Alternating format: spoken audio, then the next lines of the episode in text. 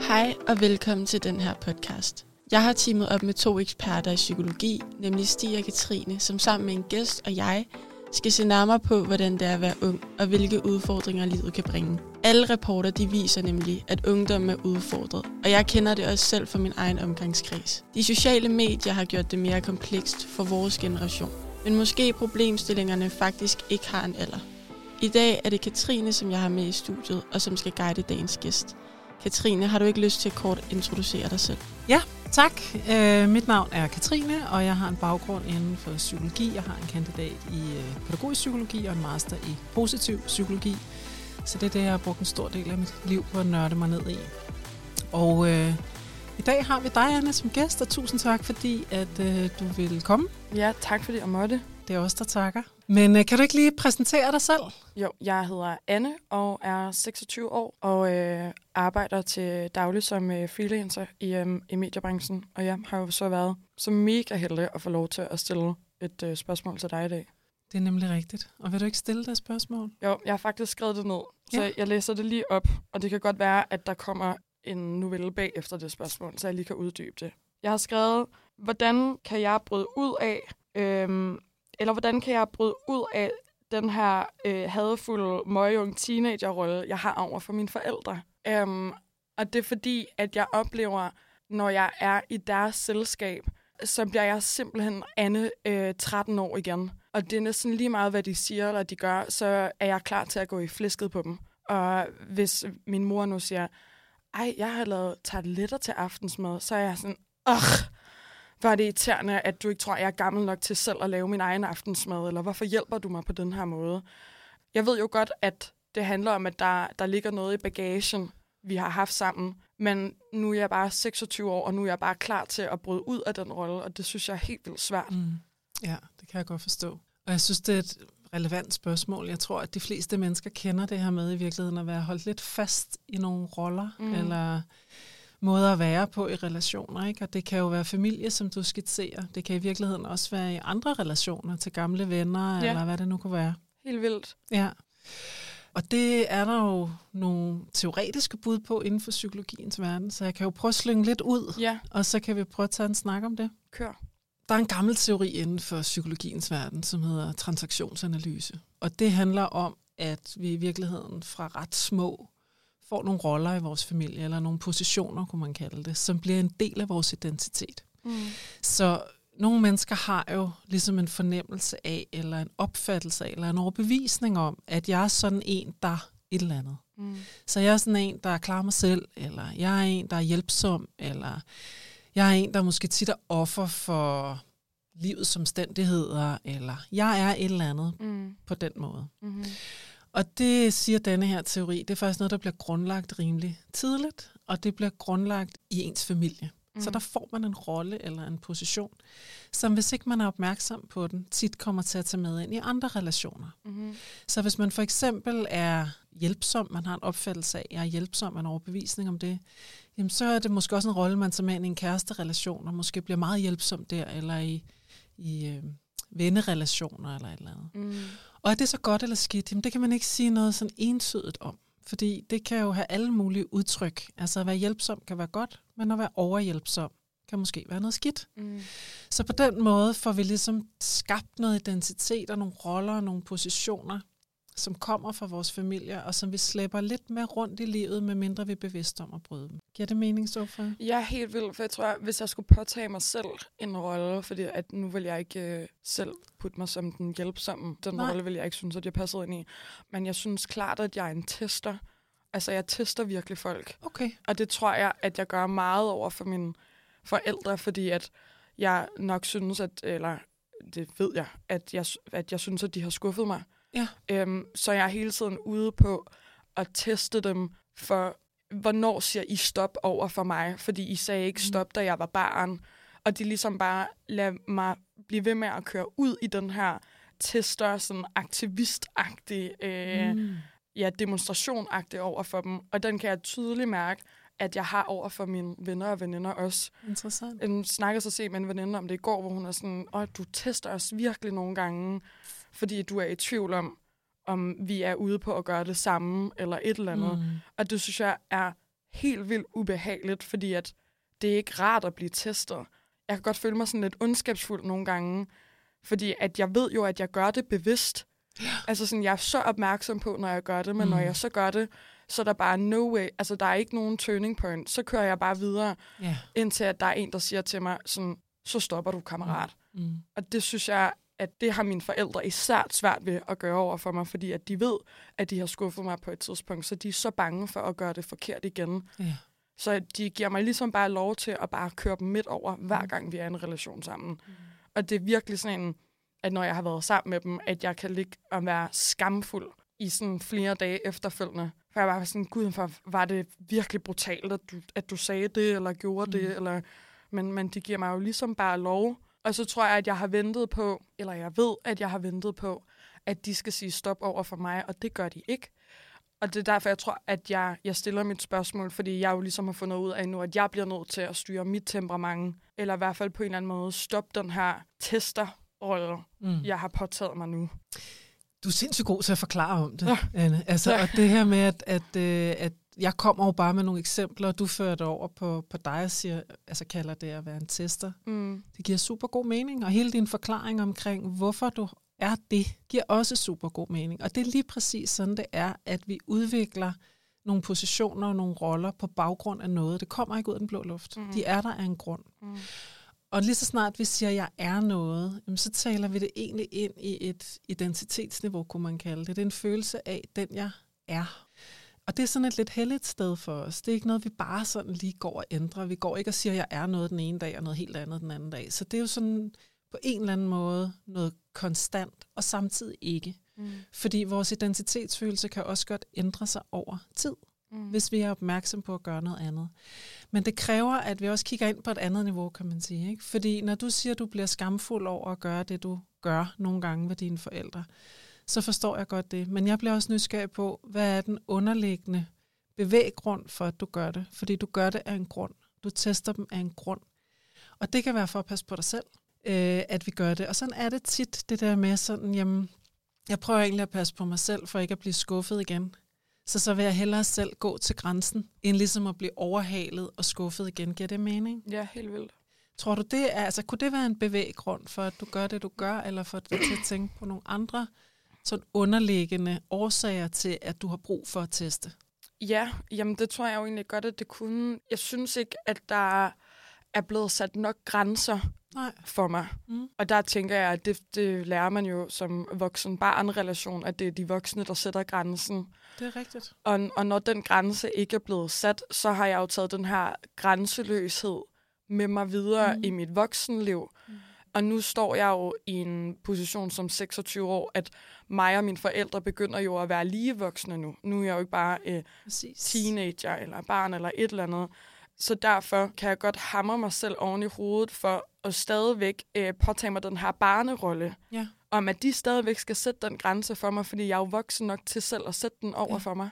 Præcis. Og det er som om, at, at nu var jeg sammen med min, øh, min mor og min far her i, for nogle weekender siden, og det var sådan ugerne op til, var jeg virkelig sådan, prøv virkelig, og sådan, for, skulle virkelig forberede mig selv på ikke at, at gå og tabe ind i den der energi en gang til.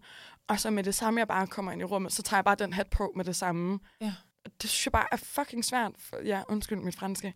Men at det, det er bare helt vildt svært. Og sådan, så når vi har prøvet at, at have de her samtaler med, hvorfor gør du det, og hvorfor gør jeg det, og hvad gør dig ked af det, og hvad gør mig ked af det, så er det som om, at selvom at vi har snakket om det, så er der ikke nogen af os, der ændrer vores adfærd. Nej.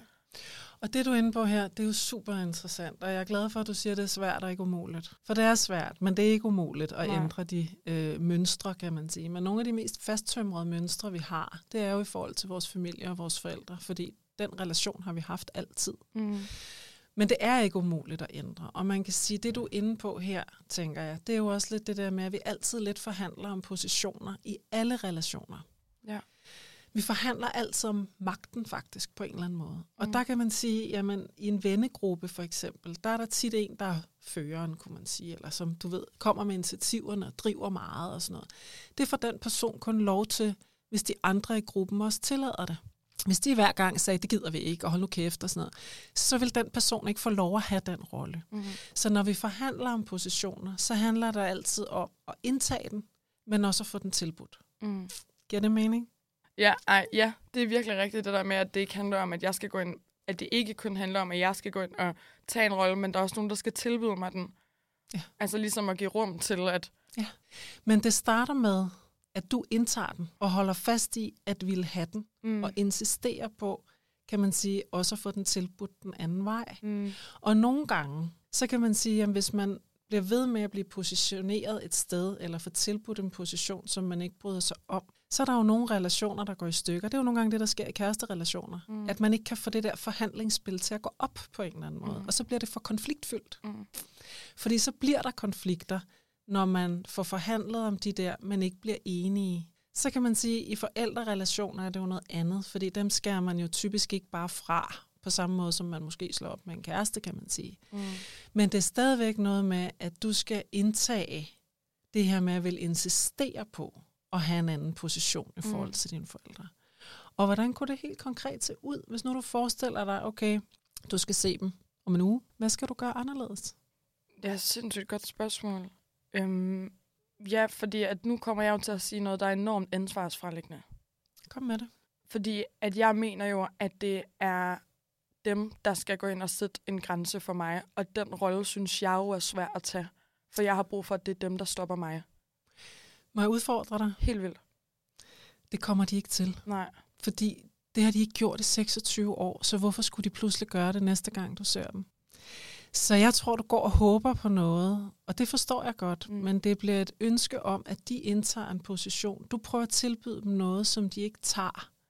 Og så er vi tilbage til det her med, at man skal både have det tilbudt, men man skal også tage den. Mm. Så du står og tilbyder det, men de tager den ikke. Mm. Og så sker det ikke, Anne. Mm. Og man kan sige, vi kan kun styre, hvad vi selv gør. Vi kan ikke styre, hvad de andre gør. Så det, jeg tænker, og så må du jo udfordre mig den anden vej, hvis du synes, det er helt sort, Mm. det er, at du skal gøre noget andet. Du skal sætte grænser for dig selv. Mm. Det er ikke dem, der kommer til at gøre det for dig. Det er dig, der skal gøre det for dig selv. Ja. Og hvad er det for en grænse, som du egentlig tænker vil være fed at sætte? Mm. Jeg kan også spørge på en anden måde. Hvis du skal gå for dine forældre næste gang, du ser dem og tænke, nu har jeg gjort noget andet, som bevæger mig i en rigtig retning, fordi det er jo ikke bare gjort med et knips med fingrene. Mm. Hvad skulle du så gøre anderledes?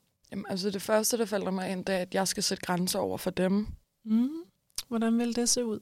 Øhm, jamen, jeg tror, at hvis, hvis vi ender i en, en ophedet diskussion, eller hvor bølgerne går højt, eller et eller andet, at så bliver jeg nødt til at sætte grænsen omkring, nu stopper vi her, eller nu bliver vi nødt til at, at trække os ind til, at temperamentet er faldet ned, og så kan vi tage den der, når vi ikke er i vores følelsesvold, men vi diskuterer det. Jeg tænker, at det er et super godt bud, Mm. og at forandringen ligger hos dig. Ja. Hvis du venter på, det er dem, der kommer med dem, så er jeg bange for, at du kommer til at vente for evigt. Så jeg tænker, at det her med også, at og det bliver sådan lidt svært, måske helt at få greb om, men mm. også at komme til et sted i en voksenrolle, hvor man siger, nu tilgiver jeg mine forældre for alt, det de ikke formåede. Ja, men ej, ved du hvad, det der at tilgive, sådan, det synes jeg er virkelig svært. Ja. Okay. For at være helt ærlig, så ved jeg godt, at min, øh, at jeg overskrider deres grænse konsekvent, er fordi, at jeg ikke har tilgivet dem endnu. Og når man skal snakke om at tilgive, og når man lytter om folk, der siger, Nå, det, du sætter først dig selv fri, når du tilgiver. Men jeg kan mærke, at jeg slet ikke er færdig med at være sur på dem. Mm. For jeg føler mig slet ikke imødekommende af dem. Jeg, jeg synes slet ikke, at de har forstået, hvad, hvad det var, jeg synes, der var forkert dengang. Nej. Og tak fordi du siger det. Jeg synes også, tilgivelse er et super svært ord. Fordi Ja. hvordan ved jeg, om jeg har tilgivet Ja. nogen? Det har jeg sgu aldrig rigtig selv fået greb om. Så Nej. for mig er det også et lidt svært ord at have med at gøre. Men jeg tænker, at når de ikke har forstået, hvordan det er at have været dig i 26 år, og du ikke føler, du får den oprejsning eller den anerkendelse af, hvordan det er at have været dig mm. fra dem, hvad er det så, der gør, at du tror, at du får det, når du ikke har fået det endnu? Jamen, øhm, et håb nok jo. Mm. Og hvad forskel ville det gøre, at de pludselig anerkendte, anerkendte, hvordan det var at have været dig? Hvad ville det ændre? Jeg tror, at det vil ændre min tankegang omkring mig selv, at jeg ikke var forkert på den. Okay, så du har brug for at blive bekræftet i, at det ikke var dig, der var forkert? Ja. Okay. Vil du kunne få den bekræftelse andre steder end hos dine forældre? Ja, og det har jeg jo også gjort. Ja. Så det, det er egentlig sindssygt fjollet Også fordi, at når vi har snakket om, hvad der skete i den situation, jeg tænker på, øhm, så siger de, at det, de er meget påpasselige med ikke at sige øh, ordet øh, undskyld, eller sige sætningen decideret, ja, du havde ret, det var forkert, det vi gjorde. Mm. Men de snakker rundt om det. Mm. Og selvom at de snakker rundt om det, og jeg jo godt ved, at det er fordi, de ikke har et sprog for at sige det, eller at de i hvert fald ikke er i stand til at øh, tilkendegive deres fejl, øh, så siger de det jo egentlig, men på, på deres måde. Mm. Og jeg kan mm. bare mærke, at jeg ikke synes, at det er nok, fordi de ikke snakker mit sprog. Mm. Så jeg bliver ved med at sige, at de mente det nok ikke, medmindre de siger det lige præcis på den måde, jeg gerne vil have, de siger det på. Jeg får et billede af, at I står i det her forhandlingsspil om de her positioner, ja. og I forsøger at tilbyde hinanden noget, ja. som den anden part ikke helt tager. Mm. Fordi I taler forskellige sprog, som du siger, og I kommer fra forskellige verdener. Mm. Og det forhandlingsspil, det tror jeg, I kan blive ved med at køre fra nu af og til al evighed. Ja. Så det er et eller andet med at positionere sig måske et andet sted. Ikke? Og hvis jeg må f- altså komme med et forslag, du kører bare. så tænker jeg, at du er faktisk lidt inde på det, det her med at sige, du kan godt se de prøver, de gør det ikke på din måde, men de gør det på deres måde. Du kan ikke få dem til at gøre det på din måde. Mm-hmm. Men du kan få, hvad kan man sige, bekræftelsen i, at det ikke har været dig, der var forkert et andet sted, hvis mm. ikke du får den 100% hos dine forældre. Så måske skulle du prøve at gå ind i det, de tilbyder dig, på de præmisser, de har. Mm. Og de prøver at sige noget, ikke på den måde, du ønsker, men på deres måde. Og hvis du kan godtage det, mm. og finde ro med, at de gør deres bedste der, det kan godt være, du ikke synes, det er godt nok, mm. men du kan ikke få dem til at gøre mere. De mm. gør det, de kan. Og du så kan få bekræftelsen af, at ikke har været forkert et andet sted. Fordi når du taler, så tænker jeg, og nu må du korrigere mig, hvis det ikke er rigtigt, mm-hmm. men at der i virkeligheden ligger et eller andet sted en erkendelse af, at det var ikke dig, der var forkert. Mm. Du vil bare gerne have dem til at sige det.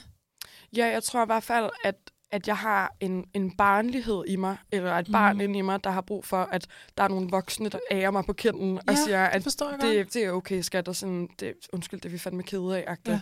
Men det skrækkelige er jo, at jeg bare ikke er et barn mere. Altså, jeg er deres Præcis. barn, men... Og du var inde på det før, det der med at træde ind i en voksen-voksen-relation, mm. i stedet for at blive en barn-voksen-relation. Ja. Og det gør du også ved at træde ud af barnerollen og blive ved med at jagte noget barnligt, som du kalder det men træde ind i voksenrollen og sige, okay, vi kommunikerer fra forskellige steder. Og det er jo den lidt mere logiske del af vores tænkning, mm. i stedet for den mere følelsesmæssige del af vores tænkning, kan du sige. Ikke? Mm. Hvor du må bruge det til at sige, godt, de gør det bedste, de kan. Det kan godt være, det ikke har været godt nok hele vejen igennem, men de gør det bedste, de kan. Og det er det eneste, jeg får. Og så må jeg få det andet et andet sted. Ja, mm, det er jo vildt rigtigt. Jamen, det, det er sindssygt rigtigt. Jeg tror egentlig ikke, at det var, fordi at jeg ikke var opmærksom omkring, at, at det er sådan, man bliver nødt til at tænke det. Mm. Og så igen, øh, det her med, at, at jeg har brug for, at folk sætter grænser for mig. Altså, sådan, der er sådan en eller anden sådan total oprørsk øh, teenager inde i mig, mm. øh, som bare... Ja, at jeg, jeg kan mærke, at jeg stadigvæk lever i den der fortid, eller i den der rolle, men mm. at sådan, jeg bare sådan helt praktisk bliver ældre, men sådan der mentalt, og yeah. sådan at min mave og mit hoved er i en helt anden alder, ja. øhm, som jeg har virkelig svært ved at løsrive mig fra. Ja. Og når du tester folk, hvad er det så, du tester? Så tester jeg dem, om, om de går fra mig. Ja. Og der kan man sige, det du gør, det er i virkeligheden, du er selv inde på det, det er jo noget, der hører til på et andet tidspunkt i dit liv, fordi det er jo hvad kan man sige, det er en mindre logisk måde at teste på, og en lidt mere følelsesmæssig, hvad er sin følelsesmæssig følelsesvold på en eller anden måde. Du var selv inde på det, det der med at blive revet med. Mm. Hvor hvis du skulle positionere dig anderledes også i forhold til dine venner, så er det jo at sige det. Mm. Så jeg får simpelthen fornemmelse af, at jeg bliver pis bange for, at du forlader mig. Jeg ved godt, det er måske mega irrationelt, men kan vi tale lidt om det? Mm. Så stiller du dig selv et andet sted end at teste, nemlig i dialogens hvad kan man sige, arena, mm. mere end i den der følelsesmæssige arena, hvor du bare presser på for at se deres reaktion. Mm. Jamen, jeg tror også, at fordi at nu er jeg sindssygt heldig, at jeg har nogle virkelig gode venner, der er opmærksomme omkring, at det er mit adfærdsmønster, mm. øhm, og som netop siger, nu, du er mega irriterende lige nu, men vi går ikke af den grund. Fedt. Så nu lader vi da bare lige køre total massakre på os. Og når de giver mig den reaktion, så er det jo faktisk med til at fodre at jeg bliver endnu mere vred på mine forældre. Ja. For jeg er sådan, tydeligvis er der jo godt nogle andre, der kan finde ud af det, og I kunne ikke. ja. Og jeg tænker, det er jo rigtig fedt, du har sådan nogle gode venner, ikke? Mm. som kan det, og som kan sætte den grænse for dig. Men hvis du skulle prøve at stille dig et andet sted, hvor det ikke kommer dertil, Mm. hvad skulle du så gøre? Hvis du skulle træde ud af den der testerposition og gøre noget andet, mm. hvad skulle det så være? Jamen, jamen, det ved jeg faktisk ikke, hvis jeg skal være helt ærlig. Og der tænker jeg jo, det er det her med ikke nødvendigvis bare at reagere på de tanker, vi får. Så når du får den der trang til at teste, så siger okay, jeg ved godt, det er et gammelt mønster. Hvis jeg går med det, så fodrer jeg det her gamle mønster. Mm. Så nu prøver jeg lige at gøre noget andet. Mm. Og der er måske at sige det højt. Nu kan jeg mærke, at jeg får lyst til det her. Mm. Kan vi lige tale om det? Eller gå væk fra situationen? Eller Ja. øh, putte noget musik i ørerne for at blive distraheret eller et eller andet. At når du kan mærke den der trang til at gøre det, Mm. At du så tager dig selv i det og siger nej, fordi så fodrer jeg virkelig et mønster, jeg gerne vil væk fra. Ja, for det tror jeg, jeg tror egentlig, det, det rammer mig egentlig lige nu, jeg tror egentlig aldrig, at jeg har tænkt over, når det sker. Nej. Jeg, jeg opdager det først, når det er sket. Mm. Altså, jeg tror, at der har jeg totalt øh, afkoblet fra mig selv. Mm. At det bliver sådan en eller anden, øh, næsten et blackout, hvor Ja. det er sådan, og så lige pludselig så står man i kampen sæde, og så er man sådan, og nu skete det så. Ja. Ja. Jeg tror slet ikke, at jeg er opmærksom omkring Nej. øh, selve opløbet. Og det er jo nok det, jeg skal begynde at være opmærksom ja. omkring, hvornår de der små trigger points kommer ind, at Ja, jeg kan mærke, at det giver yes. i mig. Det er det. For jeg vil godt vide med, at du kan mærke det. Ja. Før du bliver en slave mm. af et Mm. gammelt mønster, som bliver ved at hive dig nogle steder hen, hvor du faktisk ikke bryder dig om at være, fordi du bliver fyldt op af skam bagefter. Mm. Så hvad kunne de trigger points være? Hvordan Øh, vil du kunne mærke det? Jeg tror, jeg skal stoppe med at sige, at jeg tror hele tiden, for jeg ved det jo godt. Jeg ved, at det sker, når jeg begynder at tænke katastrofetanker Mm. om, hvordan de er i gang med at forlade mig. Yes. At så er jeg sådan, grund til, at du ikke svarer mig nu, ja. Er fordi, at du synes, jeg var en røv i går. Mm. Og så begynder jeg allerede at køre videre på en diskussion med en part, der slet ikke er en del af den diskussion endnu. Mm. Og så er det jo, at jeg ringer, og så, Kører det. og så går den amok der, ikke? Yes. At der skal jeg jo være bedre til, at når katastrofetanken starter, Mm. at jeg siger, for eksempel, hey, kan du ikke lige ringe eller skrive eller bekræfte mig i Mm. det her? Mm. Og mit sidste spørgsmål, Anne, ikke? Ja. det er, hvis nu du skulle kalde det noget andet end at være en tester, Mm, hvis du skulle begynde at fortælle dig en selv en historie om at være noget andet end det, mm. hvad ville det så hedde, hvis du begyndte at have den adfærd? Det aner jeg simpelthen ikke. Nej. Hvad synes du? Jamen, det er et godt spørgsmål, ikke? Ja. Men det kunne godt være noget i stil med, at jeg er ansvarsfuld. Ja, det synes jeg jo slet ikke, at jeg er. Nej. Men det kan jeg jo blive. Ja, det er det. Fordi i min verden er det meget det modsatte af at teste. Det er at Mm. tage ansvar for sine egne følelser. Ikke? Mm. Og det er jo det der med, at det er dig, der sidder i førersædet. Mm. Det er ikke tankerne og følelserne og de gamle mønstre, der skal styre dig. Det er den anden vej rundt. Det Så det med at begynde at kalde dig selv noget andet end en tester, det tror jeg, du skal tænke lidt over, hvad det kunne være. Mm. Wow, tak mand. Tusind tak for dine spørgsmål og dine refleksioner, og det har været rigtig fedt at have dig her i studiet. Anne. Ja, det Mm. var, øhm, der er meget at tænke videre om. Der kommer endnu mere refleksion nu. Det er godt. Det tror jeg er for alles bedste. det er godt. Tusind tak for din ærlighed og for din øh, deltagelse her i vores podcast. Tusind tak, fordi du lyttede med. Hvis du vil have flere tips og tricks og vide mere om mental helbred, kan du følge os på alle de sociale medier og også på www.mindstream.com.